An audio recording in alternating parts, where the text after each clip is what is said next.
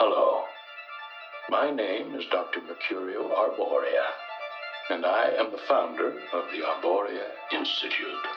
Through our unique blend of benign pharmacology, sensory therapy, and energy sculpting, we can guide you to a new, better, happier you. You're about to embark on a great journey. Let the new age of enlightenment begin. What is at stake is more than one small country. It is a big idea, a new world order. It's no longer a theory. What I'm about to say is fact. The secret organizations of the world power elite are no longer secret. They have planned and are now leading us into a one world communist government. Welcome, useless eaters, to the Odd Man Out podcast, where we talk about hidden history, deep political policy, occult deconstruction, economics, religion, and philosophy. I'm your rabbit hole aficionado, the Odd Man. Welcome. The affirmative task we have now is uh, is to actually um, create uh, uh, a new world order. Public policy could itself become the captive of a scientific, technological elite. And when that first cocaine was smuggled in on a ship, it may as well have been a deadly bacteria so much as it hurt the body, the soul of our country. But take my word for it, this scourge will stop. All right, guys, I wanted to give you something a little extra for being patrons. And I didn't get to do a full show this week because I am knee deep in the research on two subjects, which I've kind of held back on talking about. I have mentioned the one, and that is I'm really getting into Mormonism, and I'm talking deep, really trying to pull out information that most people don't talk about. But not only that, for the last few weeks, I have been doing a deep, deep dive on the history of Zionism. And of course, that leads you to modern Israel and Judaism. I'm really trying to understand the culture, the history, why things are the way they are now. Really, I started reading a book called Against Our Better Judgment. And that really opened my eyes to the real history of Zionism and the Zionist movement. And it's just so much information that I think you guys will really enjoy. Although I know it's a sensitive issue, it's ridiculous that we can't talk about it and talk about the real history. So I'm going to do it, and whatever happens, happens, and I'll let the chips fall where they may. But I wanted to read something. You know, what I do with the show is I just talk about whatever I'm into at the time, and that's worked for me so far. And I really appreciate your interest, your support, and I thank you for putting up with me. So, this special Patreon only oddcast is going to be about a Jewish prophet, Shabbatai Zvi. And I'm going to read from a book called Mystic Trends in Judaism. And it was weird because I was at a used bookstore a few weeks ago in Chattanooga, and this book just jumped out at me. It was only a couple bucks, and I thought, well, you know, I'll get time to reading it maybe. And I picked it up, and it was very interesting. So here is a chapter about Shabbatai Zvi, okay? The tragedy of the Shabbatai Zvi movement is presented in Jewish history as one of the tragedies of false messiahs. It was that indeed, but the question remains whether Shabbatai Zvi set out deliberately to deceive. The great Yiddish poet Liebig, who devoted his genius to the messianic idea, once said that there were no false messiahs. All messiahs were true, not false messiahs, but messiahs who failed. They had to fail in order to make room for new ones to come. Shabbatai Zvi did not deliberately deceive. He was not an adventurer, but one who failed. He was the Kabbalist who could not distinguish between reality and fantasy, between normal and abnormal, With his mystic flame, he roused among the people the belief that their sufferings were the messianic birth pangs and that the day of redemption had already come. From his earliest youth, Shabbatai Zvi had given himself up to the study of the Ari's Kabbalah. He afflicted his body, he fasted so as to divest himself of the material and to enter the realm of the spirit. He lived at a time and in an environment full of messianic beliefs and feelings, emotions and hopes, when people were anticipating trustfully the end of days, when the bright Redeemer would come and put an end to the darkness on the earth. And now it was the year Tav Chet, which the Zohar indicated as the year of redemption. But instead of redemption, the year had brought massacres and destruction at the hands of the Khmelnytsky's Cossack hordes. Shabbatai Zvi, like all the Kabbalists of his time, saw this terrible catastrophe as the heralding of the birth pangs of the bright Redeemer who would soon reveal himself to the world. Shabbatai's asceticism, his melodious voice, his magnetic presence, his eyes blazing with mystic fire, drew round him a band of enthusiastic followers and admirers, and they contributed to the misleading ideas ripening in his mind that he himself might be the favored one, the chosen, the Redeemer, for whom the soul of the people had longed and prayed. Perhaps he was himself indeed the chosen one, the Redeemer. He hinted at this intoxicating thought to those nearest to him, and they took up the idea rapturously and fortified him in this belief. And it happened. He, Shabbatai, ben Mordecai Zvi, was the one for whom the people of Israel had waited this long time. He would redeem the people from their sufferings, would end their wanderings, and lead them back to the promised land of the patriarchs. He would bring the redemption. It is outside our present scope to deal with the question of the Shabbatai Zvi movement as a whole. What we want to do is indicate how passionately the Jewish people yearned for a deliverer a redeemer, a great and wonderful man, a superman who would fulfill all their dreams. And now the Jewish people could see in Shabbatai Zvi the concrete embodiment of their abstract ideas and hopes of redemption and the Redeemer. The message that Shabbatai was the true Redeemer spread like wildfire through all the places where Jews lived and was received with frantic enthusiasm. Jewry was drunk with the news. The Messiah had come at last. The Redeemer was here. God had listened to their prayers, and he was sending them solace and recompense for their sufferings. A mad joy took hold of them. All sections of the Jewish people were infected by it. The simple folk, masses, and the intellectual giants of the age, great and renowned rabbis, tiny remote communities, and large and important Jewish settlements in the big centers of the world. Wherever Jews dwelled, they gathered in the synagogues, the Batei Midrash, and in the streets, and danced and sang. Messiah had come. Bands of prophets formed everywhere, as in the biblical days, and went about prophesying, men and women who felt the Spirit of God upon them, and proclaimed that Shabbatai Zvi was the Messiah. Notwithstanding the difficulties and the dangers of the journey, people set out near and far to make their way to the new Messiah, to see him and pay homage to him. All Jewry, that's a hard word to say, stood eager and prepared for the march to the land of Israel to liberate it. Adherents flocked to Shabbatai Zvi, and he won many devoted followers, and none more devoted than Nathan Ashkenazi Gazadi, who became his prophet. Nathan had seen terrible things happen to Jews in Europe especially in Poland. He associated those Jewish sufferings with the ideas in Kabbalah.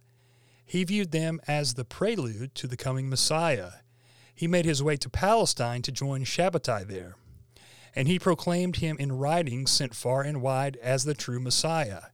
He said that he had on the night of the Shavuoth heard a voice from heaven declare, In a year and a few months from now, Messiah ben David will reveal himself you should know, Nathan circularized the Jewish communities, that our Messiah was born in the town of Izmir or Smyrna, and he calls himself by the name of Shabbatai Zvi. He will soon reveal his kingship before the whole world. He will take off the royal crown from the head of the king Ishmael, and he will set it upon his own head. And the Sultan will follow him like an obedient slave, because the world belongs to Shabbatai. One thing you got to know if you're not familiar with Judaism, there's several kinds of Judaism. There's Reform Judaism. You have the Hasidic Jews, the Habbatists, which are similar to the Hasidic Jews. You have conservative Judaism. Now, you may not know, but Jews believe in the Torah, which is the first five books of the Old Testament. They don't believe in the New Testament. They don't believe that Jesus was a prophet or anything like that. They don't hold him in regard at all. They just think he was another guy who was talking nonsense. So they've been waiting all these years for the Messiah to come. And they don't believe in a peaceful Messiah. They believe in a Messiah who's going to rule by the sword with the power of a king. And that's one of the reasons they didn't believe in Jesus because he was peaceful and they didn't believe in that. See, they still believe in the eye for an eye and tooth for a tooth. And so that's just something you need to kind of put into context there. Now, I'll go ahead and read some more about this. Nathan's prophecy gained credence in all circles. People went delirious with joy. They gathered in crowds and they sang hallelujahs to the Messiah Shabbatai. They followed him, crying, Shabbatai Zevi is the true King Messiah. Jews all over the world closed their businesses and went to follow Shabbatai. Shabbatai's scribe, Samuel Primo, sent letters to all Jewish communities in Asia, Africa, and Europe, announcing the true Messiah had come, the time of miracles had arrived, and that they should prepare for great events. The letters were written in the form of royal proclamations. The movement grew. Reports went around that the entire people of Israel had risen and was moving towards the land of Israel, led by holy men and by strong men to liberate it from the Turks. Gluekel Hamelin, who lived at the time in Hamburg, relates in her memoirs It's impossible to describe the joy that possessed us when we received the letters from Turkey. Most of the letters came to the Sephardim, and each time the letters were brought to the synagogue, they were read out loud. The Ashkenazim came there as well, young and old. The young Portuguese Sephardim put on their best clothes, with a wide sash of green silk, Shabbatai Zvi's emblem. They went off to the synagogue with drums and cymbals, as once of old at the festival of the drawing of the water, and they read out the letters that had been received. Others sold all their possessions and waited day by day for the redemption. My father in law, who lived in Hamelin, abandoned his house there with everything in it and went to Hildesheim. From there, he sent us two big barrels of linen and food, peas, beans, smoked meats, dried fruits, and other things that will keep for a long time. The good man reckoned that we would go straight from Hamburg to the land of Israel. The barrels of food stood in the house for over a year, and in the end my father in law was afraid the food would go bad, so he wrote us to open the barrels and take out the food, so as not to spoil the linen.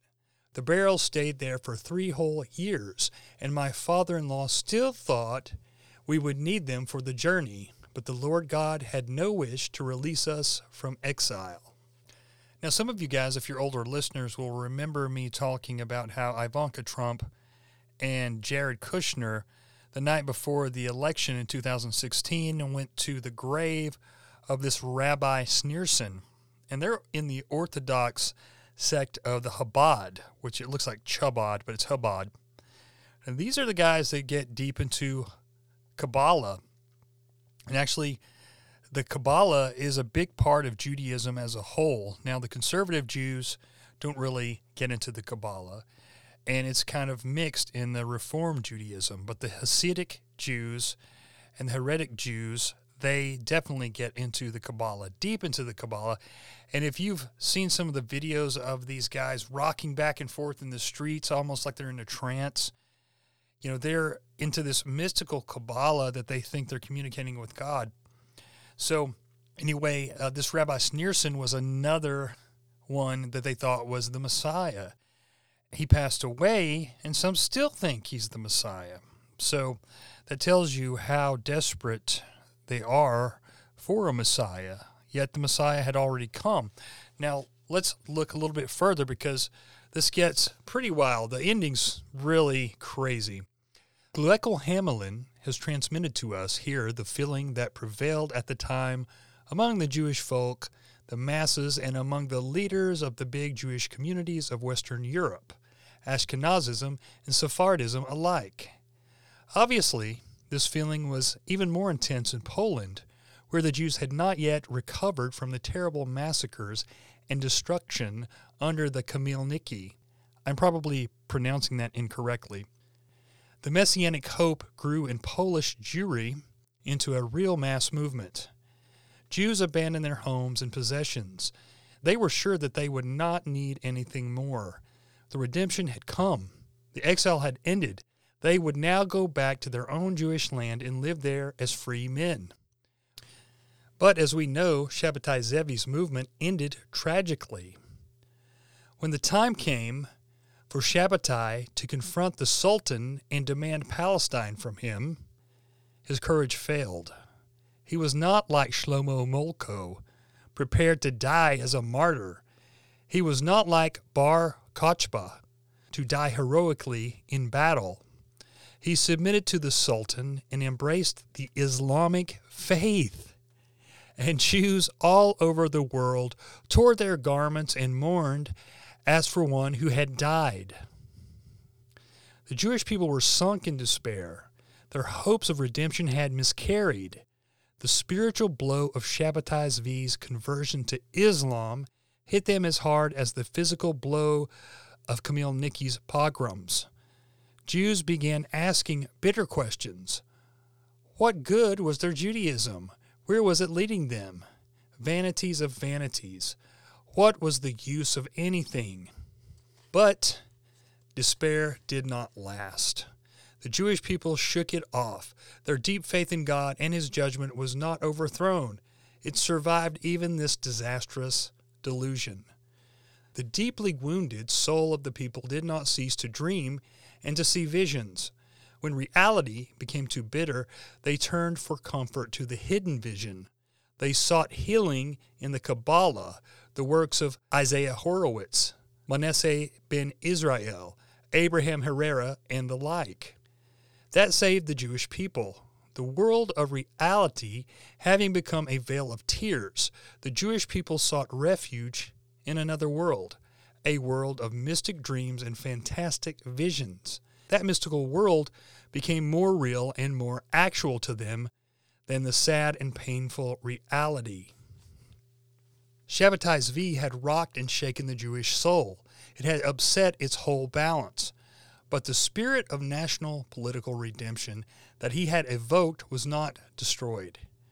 When the Jewish people lost their hope in political messianism, they found solace in spiritual messianism, New mystics arose in the different corners of the Jewish dispersion who demanded that Jews should afflict their bodies, should fast and repent in order to bring nearer the coming of the true Messiah. In spite of all the disappointments, indeed, because of them, and in spite of them, faith in the true Redeemer must not be abandoned. Though he may tarry, he would come, and fasting and repentance and prayer would hasten his coming. After Shabbatai Zvi's apostasy, it might have been expected that the Jewish people would turn away with revulsion from this illusion and would denounce him as a traitor, a renegade, a blasphemer. But it did not happen like that. They had put too much hope and trust in the idea of the Messiah, and they had wanted too much to believe in him. And the whole story of Shabbatai Zvi's apostasy seemed unbelievable. There were many Jews who just dismissed it as a lie made out by their enemies. They could not believe it. It was just too much. Even when it became certain that the news of Shabbatai Zvi's apostasy was true, many Jews tried to find excuses and explanations. It was not the Messiah who had apostatized, they said, but a shadow, a phantom who had taken on his appearance. The true Shabbatai Zvi had ascended to heaven and would soon return and reveal himself through fresh miracles. The Shabbatai Zvi's legend took on the form of a Jesus Christ death and resurrection. In this way, the belief in Shabbatai Zvi lingered on. Shabbatai Zvi's sect grew up in numbers of Jewish communities, mostly in the Turkish provinces and in Italy. In Poland, too, many Jews continued to believe in Shabbatai Zvi for decades after his apostasy. Secret groups formed in a number of Polish towns and sent messengers to Salonika, which was the center of the Shabbatai Zvi movement, to discover all they could about the new faith. The messengers came back with the glad news that the Messiah would soon reappear. He had suffered a temporary defeat because of the sins of the world, and he would finally triumph over them. One of those who believed in the Shabbatai Zvi's speedy return was the Kabbalist Chaim Malik, who established close contact with the leaders of the Shabbatai Zvi movement in Salonika he conducted an active Shabbatai Zvi propaganda campaign in Poland, not openly because the official Jewish leaders would have excommunicated him, but in small secret groups. He had taught that Shabbatai Zvi was the true Messiah, and the Jews must repent and must mortify their flesh and cleanse and purify themselves to clear the way for his return.